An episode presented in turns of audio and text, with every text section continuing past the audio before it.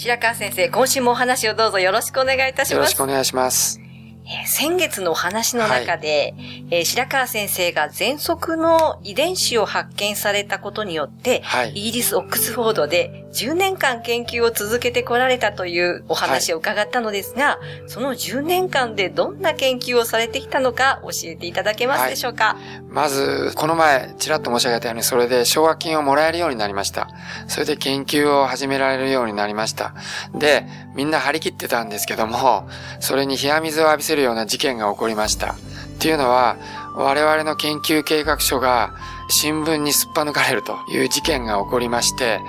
自分たち研究者が新聞社に我々の研究がこんなにすごいことだというのを売り込んだというふうに取られてしまいまして、大学の倫理委員会とか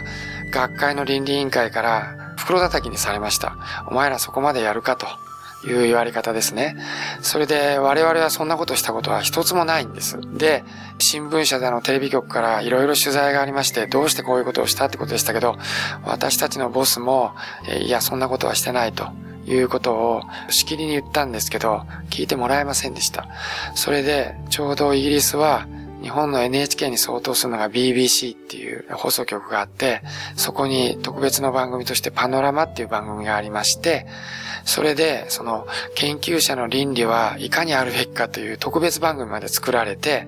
うちのボスが番組の中でどうしてこういう事件が起こったんだってことのインタビューまでさせられたわけです。それで我々は、これは後でその研究申請をしていた委員会の委員長が自分の息子のためにそれをばらしてしまったということが後になってわかるわけですけども、それはその時には我々わかりませんでした。ですので、何が何だかわからないうちに悪者に仕立てられて、廊下を歩いていても、昨日までニコニコしてた人たちが険しい顔をして、挨拶もしてくれないようになったということで、みんなで、まあ、ミーティングを何回もしましたけど、結局、こういう状況を打破するためには、もうデータで勝負するしかないということで、それから、まあ、それまで みんなあんまり仲良くやってたわけではないんですけども、クソを今に見てろってことでですね、十数人いたと思うんですけども、もうみんながですね、一丸となってですね、朝から晩まで必死になって実験してました。その結果、新しいしいデータが生まれて、喘息の遺伝子を次々に発見ということで、やっぱりオックスフォード大学のグループは本当に素晴らしいことをやったんだと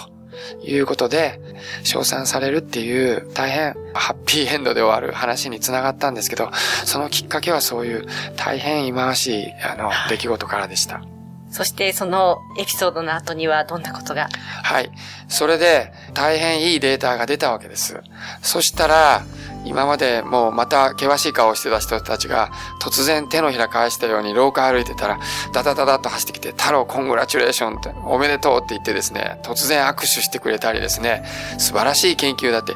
おいおい昨日までお前らはよって言ってたのに何なんだこれはというぐらい手のひら返したような反応でした。そして私のボスももう首だみたいに言われてたんですけどアメリカやヨーロッパのあらゆる国から教授になってくれないかと。いうようなお誘いがたくさんありまして、も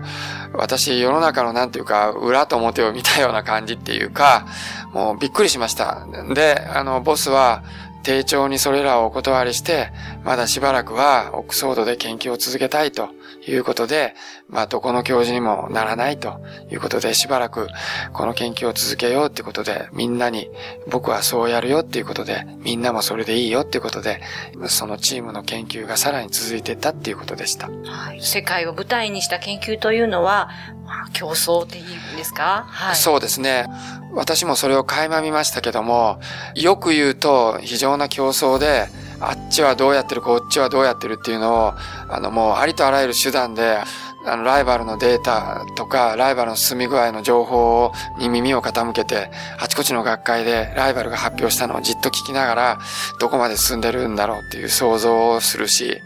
ひどい話になると、論文を投稿してきて、それらの、えっ、ー、と、論文が発表されるのを時間稼ぎするためにわざと変な、あの、批評を書いて、時間を稼ぎをするっていうようなこともありました。だから、あの、科学者の世界も一筋縄じゃないんだってことがよくわかりました。ですけど、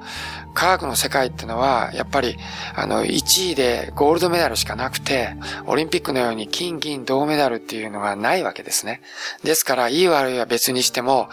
世界で最初にテープを切るという発見しか評価されないということである以上、とっても厳しい戦いだと思います。だから、街の人に聞くと、先生はいいですね。どうしてですか？大学の先生でしょ？好きな時に来て好きな時に帰れていいですね？と言いますけども、やっぱり長いこと発見ができない、発明ができない時の苦しみっていうのは、やっぱり非常に辛いものがありまして、それが主たる仕事で、自分は科学者を名乗ってる以上、それから皆さん税金で飯を食ってる以上、何かのお役に立たないといけないわけだけど、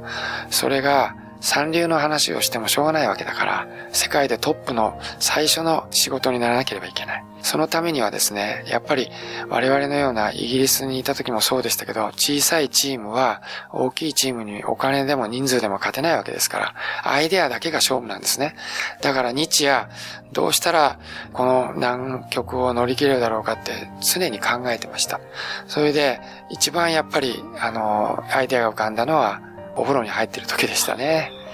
そういう形で、あの、リラックスして、日々アイデアをどうやって出すかっていうことにとっても苦労したっていうことでした。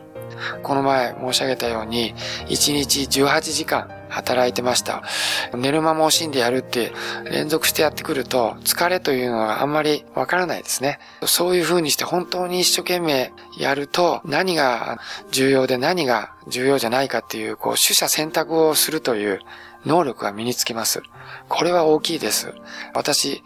人生で長いことその後いろいろやりましたけれども、やっぱり人生で一番難しいのは、今日やらなきゃいけないことはいくつもある。その中で、どうやってその順番を決めてやるか。そして、重要なことだけやって、どうでもいいようなことは後回しにする、あるいは切って捨てるという、これができる人とできない人がいて、できる人があのきちっとした仕事ができるんだということを、よくよく教えてもらいました。ありがとうございます。はい、また、このお話の続きは来週お願いいたします。はい。お話の相手は、FM 西東京の飯島千尋でした。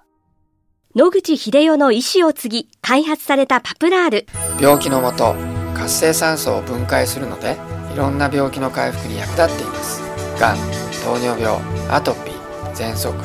諦めないで使ってみるといいですよ。健康飲料パプラール。お問い合わせは、武蔵野製薬で検索。